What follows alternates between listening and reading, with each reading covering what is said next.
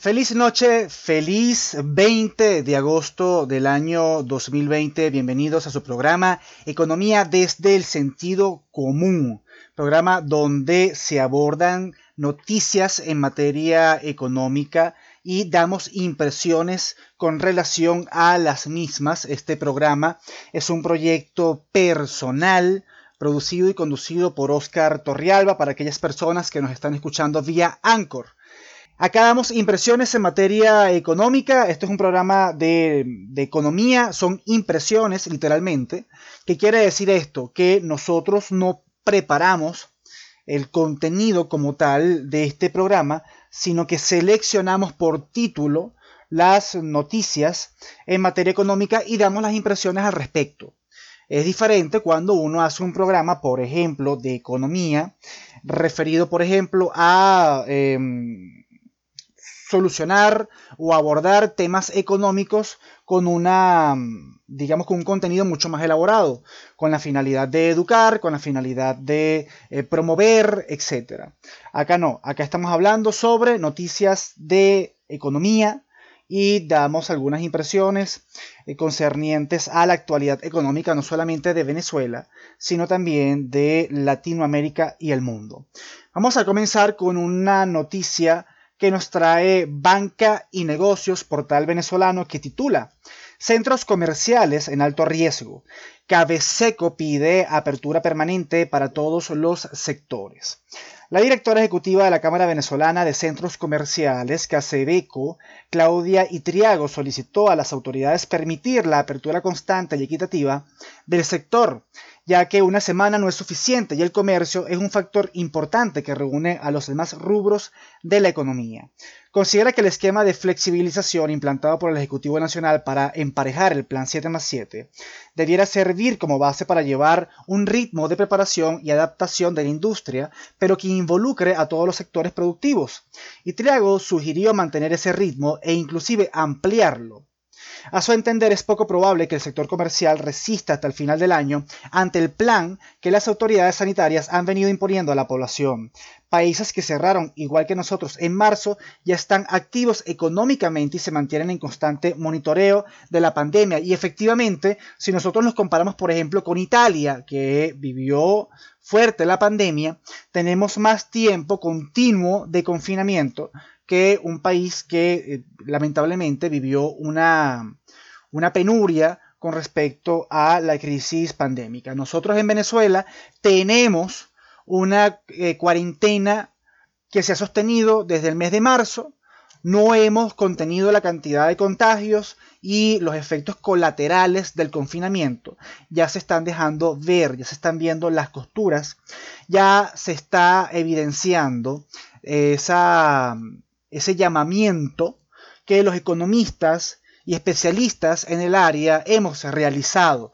La gente también muere por hambre y va a ser muy difícil, sobre todo una economía como la venezolana, enfrentar a la crisis pandémica, eh, digamos, en una situación donde el efecto colateral del confinamiento termine por destruir lo que quede del aparato productivo nacional. Entonces, hay que atender, no hay que subestimar a la economía, no hay que subestimar, subestimar los efectos de la economía y hay que atender este problema que em, preocupa sobremanera para los venezolanos. En este caso, Cabeseco, eh, presidido em, por Claudia Itriago, solicita la reapertura de los centros comerciales porque en definitiva no sirve una reapertura no solamente intermitente, sino que los centros comerciales en especial em, han estado cerrados por eh, un tiempo bastante prolongado. Igual ocurrió y lo vimos la semana pasada con respecto a las licorerías. Las licorerías se han mantenido cerradas y tenemos que tomar en consideración lo siguiente, los dueños de las licorerías tienen familia, tienen necesidades, tienen gastos diarios y no puede ser que no sean incluidos en, en estos sectores que prioritarios o, digamos, eh, beneficiados, privilegiados, que pueden abrir todas las semanas. Al final, estas, son políticas totalmente contraproducentes porque se limita el comercio con la supuesta idea de limitar la circulación de las personas. Pero si usted limita el comercio, primero está, eh, digamos, está propiciando la acumulación de pendientes. Por ejemplo, con respecto a los trámites, incluso los trámites gubernamentales. Lo único que está haciendo es prolongar el problema y acumular los pendientes de sectores eh, de la economía que tienen mucho que hacer. En segundo lugar, al restringir los horarios del comercio, lo que está creando usted son embudos y los embudos significa aglomeración de personas. Entonces, ¿qué es lo sensato? Permite la actividad económica y más bien amplía los márgenes de comercio para que las personas tengan mayor espacio para poder realizar sus transacciones y sus actividades económicas. Entonces estas políticas terminan siendo contraproducentes porque tú ves a la gente en la semana de cuarentena radical, ves a la gente eh, apurada en la mañana tratando de hacer la mayoría de las diligencias posibles porque después de las 12 del mediodía, entonces conseguirán muchos establecimientos cerrados. Y esto en definitiva genera un embudo y eh, aglomeras a muchas personas en los comercios, ya sea haciendo cola o no. Porque vamos a estar, vamos a estar claros en algo. Usted puede hacer cola con, eh, no sé, 30 centímetros, 60 centímetros de, distanciamiento. Pero eso no es incluso suficiente para detener la propagación del virus. Entonces Venezuela está rompiendo récord de cuarentena continua, está aumentando el número de casos, preocupa enormemente que la mayoría de los fallecidos sean, el 30% de los fallecidos sean personas del sector salud que no cuentan con los insumos ni con este, la indumentaria necesaria para atender la propagación del virus. Y ya se están viendo las consecuencias de este desastre económico que se suma al desastre que eh, ya se venía gestando desde años atrás. Entonces, por supuesto que sería pertinente reabrir los centros comerciales. Finanzas Digital titular eh, Organización Mundial de la Salud. No poner esperanzas en inmunidad colectiva para frenar la pandemia. La Organización Mundial de la Salud advirtió hoy que nadie debe, que nadie debe poner sus esperanzas en que una inmunidad colectiva permitirá frenar la pandemia de coronavirus y recordó que el mundo está lejos de alcanzar tal protección, sobre la que además se desconocen varios aspectos. Sabemos que menos del 10% de la población mundial tiene evidencias de anticuerpos contra el SARS-CoV-2, que es el virus que genera esta pandemia por coronavirus dijo la responsable de la célula creada en la OMS para luchar contra la pandemia. Ese dato proviene de los estudios serológicos para medir la presencia en el organismo de anticuerpos contra una enfermedad, realizados en 40 países y en los que se han usado una variedad de métodos y de test de anticuerpos, en áreas específicas donde el coronavirus ha circulado de forma intensa y entre grupos de personas que han tenido una fuerte exposición al virus, como personal sanitario, los estudios han detectado anticuerpos entre el 20 y el 25% de la población. Esta cifra yo la desconocía por completo y me genera bastante alarma porque en efecto el, llamamiento que hace la OMS sería entonces bastante pertinente. Hay muchas personas que apuestan entonces a los anticuerpos, a la inmunidad em, colectiva para superar la pandemia, pero estamos viendo que incluso personas expuestas al virus, que tuvieron el virus, de esta población, de esta muestra, de esa población que fue, eh, digamos que estuvo vulnerable o que estuvo expuesta ante el virus, solamente entre el 20 y el 25% de esa muestra presenta anticuerpos. Fíjense ustedes cómo esto resulta un problema. Esto significa, sigo leyendo la noticia que nos trae Finanzas Digital, esto significa que una gran mayoría de la población en todas las regiones sigue siendo susceptible a infectarse. Por eso enfatizamos tanto que todos tenemos la responsabilidad de evitar contagiarnos y si nos ocurre evitar pasar el virus a otros. Que esto parte, y ya lo había comentado con anterioridad, parte de responsabilidad individual. O sea, este, este, superar este virus no es un tema de gobiernos. O sea, no se trata de, de, crear cuarentenas o confinamientos, porque en definitiva, y ya lo hemos hablado, la misma política puede generar efectos contraproducentes.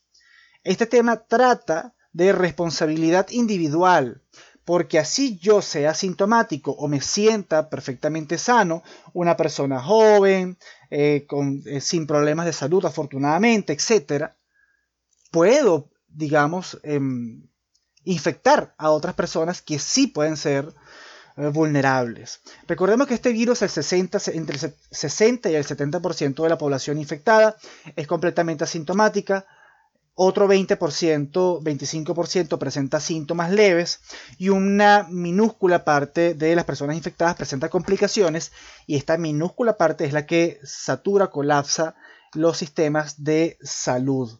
En el caso venezolano ya los sistemas de salud estaban colapsados antes de eh, enterarnos de la existencia de esta pandemia. Entonces, atendiendo a la OMS, que yo particularmente, em, digamos, cuestiono profundamente la actuación de la OMS durante estos meses. Ya estamos en el mes 8 del año y el mes 8 donde la OMS eh, no, no, ha, no ha tenido muchos aciertos, que digamos.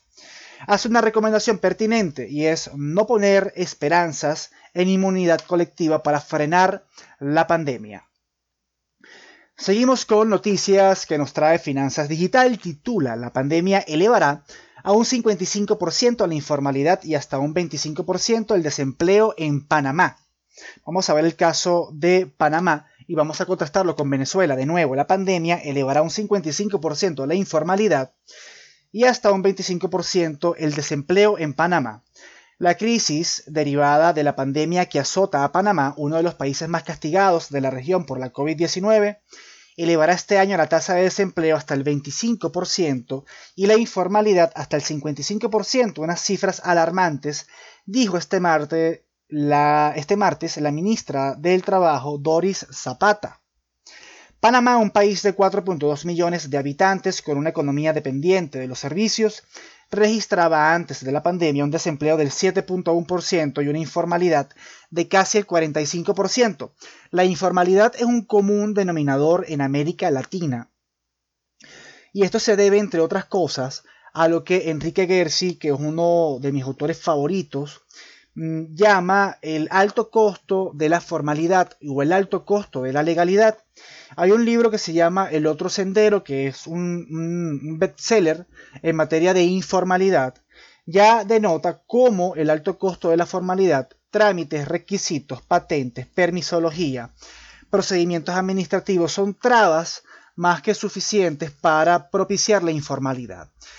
¿Por qué? Porque vamos a verlo desde el sentido común. Si usted es una persona pobre y por supuesto está buscando qué comer, y más allá de su opinión sobre si le gusta o no le gusta, si lo ve pertinente o no lo ve pertinente, pero en Latinoamérica abundan las madres solteras y abundan las madres con más de un niño, que no pueden, por supuesto, darles una óptima calidad de vida. Eso abunda en Latinoamérica. Pero bueno, vamos a suponer que hay personas que tienen necesidad y estas personas necesitan obtener ingresos de forma inmediata. Es imposible que estas personas cumplan, por ejemplo, en el caso de la región latinoamericana o en el caso de Venezuela, cumplan con eh, más de 22 procedimientos administrativos y esperen más de 250 días para poder constituir una empresa. Por eso existe tanta informalidad en la región. Otra cosa que es interesante, que no toda informalidad significa em, una presencia incluso en las calles. No significa pregonería ni significa buonería necesariamente. Usted puede tener un negocio en su casa, puede tener una quincalla en su casa, puede tener cualquier negocio en su casa y una peluquería en su casa.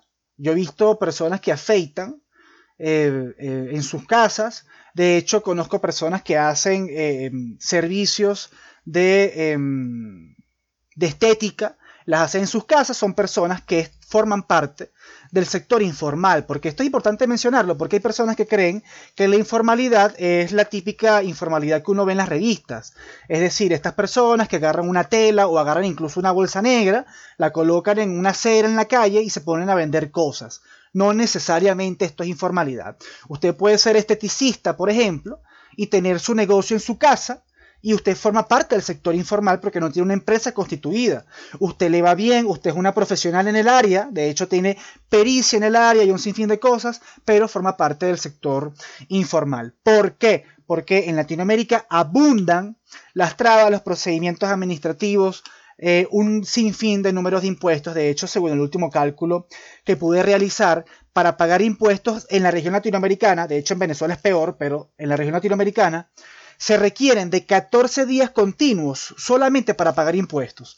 Es decir, si nosotros, em, digamos, eh, aglomeramos todos los trámites administrativos y los hacemos de forma continua, eso significaría 14 días continuos, las 24 horas sin dormir, solamente para pagar, para pagar impuestos en la región latinoamericana como promedio. Por esa razón, en Latinoamérica existe tanta informalidad y por supuesto Panamá no escapa de esa realidad. Fíjense ustedes lo que dice este, el contenido de esta noticia. Ya teníamos un gran reto con el, 45% de informalidad, de allí que se hace necesario organizar un diálogo social para enfrentar la situación, porque la ministra del Trabajo menciona que eh, con esta crisis del COVID-19 la informalidad puede superar el 55%. En el caso venezolano también es relevante el tema informal por las mismas razones que acabo de explicar, pero aún más con la hiperinflación que nosotros vivimos. Porque la hiperinflación, y esto ha mermado, ha mermado un poco luego de despenalizar el uso de las divisas. Recordemos que Venezuela tuvo años con control cambiario y no solamente con control cambiario, sino que prácticamente penalizaba la tenencia o el uso de las divisas y muchos empleadores tenían que, si le pagaban a sus empleados, tenían que hacerlo prácticamente de forma clandestina. Eh, desde agosto desde del año 2018, cuando hubo una especie de viraje para peor, pero hubo un viraje en materia económica, no tanto un viraje, pero sí hubo un, hito en materia económica, em, se derogó la ley de ilícitos cambiarios y muchas personas pudieron percibir ingresos en divisas, digamos, sin tantas presiones. Em, se liberó el tipo de cambio y hay un, tipo de cambio promedio ponderado, así lo llama el Banco Central de Venezuela, que fluctúa a la sombra del paralelo, va prácticamente a la par, a veces lo supera, pero el margen es muy pequeño. Y digamos que los comercios pueden, las empresas pueden pagarles, pagarle a sus empleados con divisas. Em, pero antes no era así, entonces tienes muchos años con inflación con un desorden monetario de relevancia, aumenta el costo de la vida y las personas, digamos que tratan de buscar fuentes de ingreso con ingreso variable. Recordemos que la mayoría del trabajo formal tiene ingresos fijos periódicos. En el caso de, Venezuela se acostumbra a pagar semanal o quincenal, preferiblemente quincenal. Y las personas, eh, viendo que aumenta el costo de la vida de forma diaria, el promedio de inflación en Venezuela llegó a ser de 5% diario, pues entonces buscan alternativas para eh, poder hacer frente a esta terrible situación económica. Y por supuesto buscan actividades económicas informales, de nuevo, y eh, que le generen ingresos variables. Entonces, Venezuela, si Venezuela ya tenía una alta presencia informal, antes de la pandemia, no me quiero imaginar durante y después de la crisis pandémica. Lamentablemente no tenemos datos, pero la informalidad en Venezuela siempre ha sido bastante elevada y eh, hasta las últimas cifras, si no me equivoco, 2014-2016, cuando el INE hacía su trabajo, era el sector del sector, del sector empleado, el 30% estaba empleado por el sector público. Y esto ya nos dice o nos decía la importancia relativa que tenía el sector público en la economía. Seguimos con noticias que nos trae Finanza Digital, no necesariamente de economía, pero sí es relevante, que titula La Organización Panamericana de la Salud. La pandemia también ha ocasionado una crisis de salud mental en América.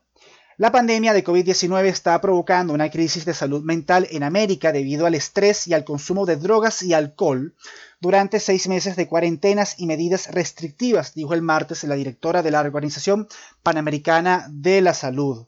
El coronavirus también está generando problemas relacionados con un incremento de la violencia doméstica contra mujeres. Em, Fíjense ustedes qué, dato tan, tan, tan importante. La pandemia de COVID-19 ha causado una crisis de salud mental en nuestra región a una escala que no habíamos visto antes, declaró. Es urgente que apoyemos la salud mental, ya que es considerado un factor clave en la respuesta epidémica. Eh, Etienne, quien es el, directora eh, en la OPS, menciona o hace un llamado, perdón, a los gobiernos para que expandan sus servicios de salud mental y otorguen prioridad al problema como parte de sus esfuerzos para combatir la emergencia. Muchas personas están bajo estrés por temor a contagiarse y desarrollar síntomas graves de la enfermedad, mientras que los médicos y trabajadores de la salud están atendiendo pacientes por turnos muy prolongados en los hospitales, arriesgando incluso sus vidas, afirmó. Fíjese entonces em, hay un aumento en el consumo del, alcohol, hay un aumento de violencia doméstica, son efectos también colaterales producto de la COVID-19. Esta noticia es bastante, bastante interesante porque no solamente esto digamos que escapa del contenido propio de este programa, del enfoque de, de mi campo de estudio y esto por supuesto no me permite ver eh, otras consecuencias que son también importantes. Por ejemplo, esto relacionado con la salud mental y con los conflictos dentro del hogar. Por supuesto, estás mucho más tiempo compartiendo en cuatro paredes y em, en, este, en este proceso se pueden gestar em, más conflictos familiares. Entonces, fíjense ustedes em, estos efectos colaterales que genera la crisis pandémica. Banca y negocios titula. Cámara Inmobiliaria plantea implantar suspensión pactada de alquileres hasta enero. El presidente de la Cámara Inmobiliaria de Venezuela, Francisco López, propone a las autoridades implementar las firmas digitales para agilizar los procesos de alquiler, compra y venta de inmuebles en el país, debido al restringido horario de los registros y notarías ante la paralización de la actividad laboral debido a la pandemia. Esto tiene que ir tarde o temprano, hoy o mañana tiene que ir con cambio político o sin cambio político. Esto, o sea, esta petición en pleno 2020 es salir del, del atraso. Sea, eso es lo que significa esta petición. Y es una petición muy pertinente debido a este, esta especie de recreo o receso sin fecha a tope que se ha tomado eh, gran parte del sector público. No sé, si tan, no sé si para evitar la propagación del virus ya hemos visto que no es una política, no ha sido suficiente y se están viendo los efectos colaterales. Por lo menos, por ejemplo, con respecto a la Cámara, al sector inmobiliario, al, tener, al estar cerrados los registros, entonces se atrasa un conjunto de transacciones y de pactos importantes para los agentes económicos de la economía. ¿Qué está pidiendo Francisco López, presidente de la Cámara Inmobiliaria de Venezuela? Algo muy básico, muy sencillo y que debería ser algo demasiado nimio en pleno 2020, que es sencillamente eh, permitir implementar firmas digitales para agilizar los procesos de alquiler, compra y venta de inmuebles en el país. Algo que ya debería, deberíamos haber estado implementando desde hace muchísimos años, inclusive. Fíjense ustedes lo que, lo que, lo que sigue en esta noticia. El sector calcula que el país tiene al menos 25 años de atraso tecnológico en cuanto a las transferencias de las propiedades, por lo que considera que este puede ser el momento oportuno en el que Venezuela se encauce hacia la digitalización de los registros, Aparte que esto le, quitaría ese, esa mafia que tienen los funcionarios públicos en los registros y que, digamos, expolian, porque son unos expoliadores por completo de los ciudadanos. Si usted permite, por ejemplo, la digitalización de firmas, lo que promueve la agilización de eh, los trámites administrativos, en este caso, según menciona el señor Francisco López, presidente de la Cámara Inmobiliaria, la compra-venta de inmuebles, usted le quita esa mafia a los ladrones de los registros que roban día a día a la ciudadanía venezolana y le quitan un platal para poder este, tramitar documentos. Y lo digo, lo digo con propiedad porque hasta yo lo viví. Entonces, y esto lo viven muchas personas. No bueno, todos los trámites administrativos, todos los trámites em, que implican gobierno, este, tiene gestores y tiene una mafia interna. Dígame usted sacar el pasaporte, dígame usted registrar una empresa. Si usted quiere registrar una empresa en un día, usted paga un platal y usted la registra. Pero el que no lo tiene, tiene que esperar más de, un, más de, más de seis meses para poder tener su firma registrada. Entonces, ¿cómo un país sale adelante con un deterioro institucional de tal magnitud, de tal magnitud. Esto, esto es indignante. El deterioro institucional es indignante. Y esto, y esto me vincula con otra cosa. Hoy en día tú hablas con las personas, yo hablo con, con amigos, con familiares, y es mayor el temor de que te pare la policía, porque tú no sabes si la propia policía te va a robar te va, te va a revisar, porque entonces te revisan la cartera, ellos no te revisan los bolsillos, ellos no te revisan los tobillos, si estás armado, ni nada por el estilo, no. Ellos te revisan la cartera para ver si tienes dólares y después te dicen que tú no puedes cargar con dólares en el país. Esa es la policía hoy en día. Entonces este deterioro institucional em, se extiende, por ejemplo, al tema de los trámites administrativos y bien, como bien menciona este artículo de Banca y Negocios, Venezuela tiene al menos 25 años de atraso tecnológico en cuanto a la transferencia de las propiedades. López comentó que se han incrementado los alquileres inmobiliarios a pesar de la coyuntura actual y ante las dificultades de los venezolanos de poder adquirir un bien por la ausencia de financiamiento por parte de las entidades bancarias. Recordemos que no hay ni mercado primario, no hay créditos hipotecarios, entonces la gente se refugió en alquileres y la verdad es que hubo cierto dinamismo el año pasado, aunque este año ha reportado una disminución de al menos 20%. Seguimos con noticias y ya con esto vamos culminando el programa de esta noche que nos trae Banca y Negocios que titula Asamblea Nacional, se agotan las opciones para que Venezuela pueda surtirse de gasolina. La Asamblea Nacional de Venezuela, no sé cuál de las dos, alertó este martes que se están agotando las opciones para que el país pueda abastecerse de gasolina, un recurso que ya no produce pese a su amplia capacidad instalada y su materia prima. Capacidad desinstalada realmente, porque capacidad instalada, capacidad instalada tú tienes cuando tú a ese capital invertido tú le inviertes en mantenimiento, le inviertes en actualización. O sea, Venezuela tenía capacidad instalada para procesar gasolina, pero eso, gasolina, eso ya se perdió hace años. El legislador Luis Stefanelli apuntó durante la sesión virtual del martes que Venezuela perdió su capacidad refinadora y que agotó las operaciones de cambio de combustible por crudo que tenía pendiente con algunas empresas petroleras. Se están acabando todas las opciones para que Venezuela pueda surtirse de gasolina. Preparémonos entonces, hermanos, porque esto va a ser una situación muchísimo más grave de lo que pensábamos, dijo el diputado durante su intervención en un debate sobre la situación de la industria petrolera venezolana. Se nota, se nota el estado de colapso de esta industria al ver los grados de contaminación y los crímenes ecológicos que han venido ocurriendo sin ningún tipo de capacidad de respuesta de PDVSA, que otrora fue una industria sumamente celosa del cuido de esta materia. Em, a los hechos señalados por el diputado venezolano, se une la reciente incautación que hizo Estados Unidos de cuatro buques cargados con gasolina comprada en Irán, que navegaban, que navegaban hacia la nación. Eh, miren, es probable que en las próximas semanas, lamentablemente, se agudice el tema del combustible en Venezuela. Venezuela no tiene forma de em, abastecer la demanda local de gasolina. Y en este sentido es probable que los incentivos que propiciaron la cuarentena en Venezuela regresen y esto se vea justificado con el aumento de casos natural de una pandemia que tiene una curva naturalmente exponencial, que así se aplane no deja de ser exponencial. em, o no deja de tener, sí, un comportamiento exponencial.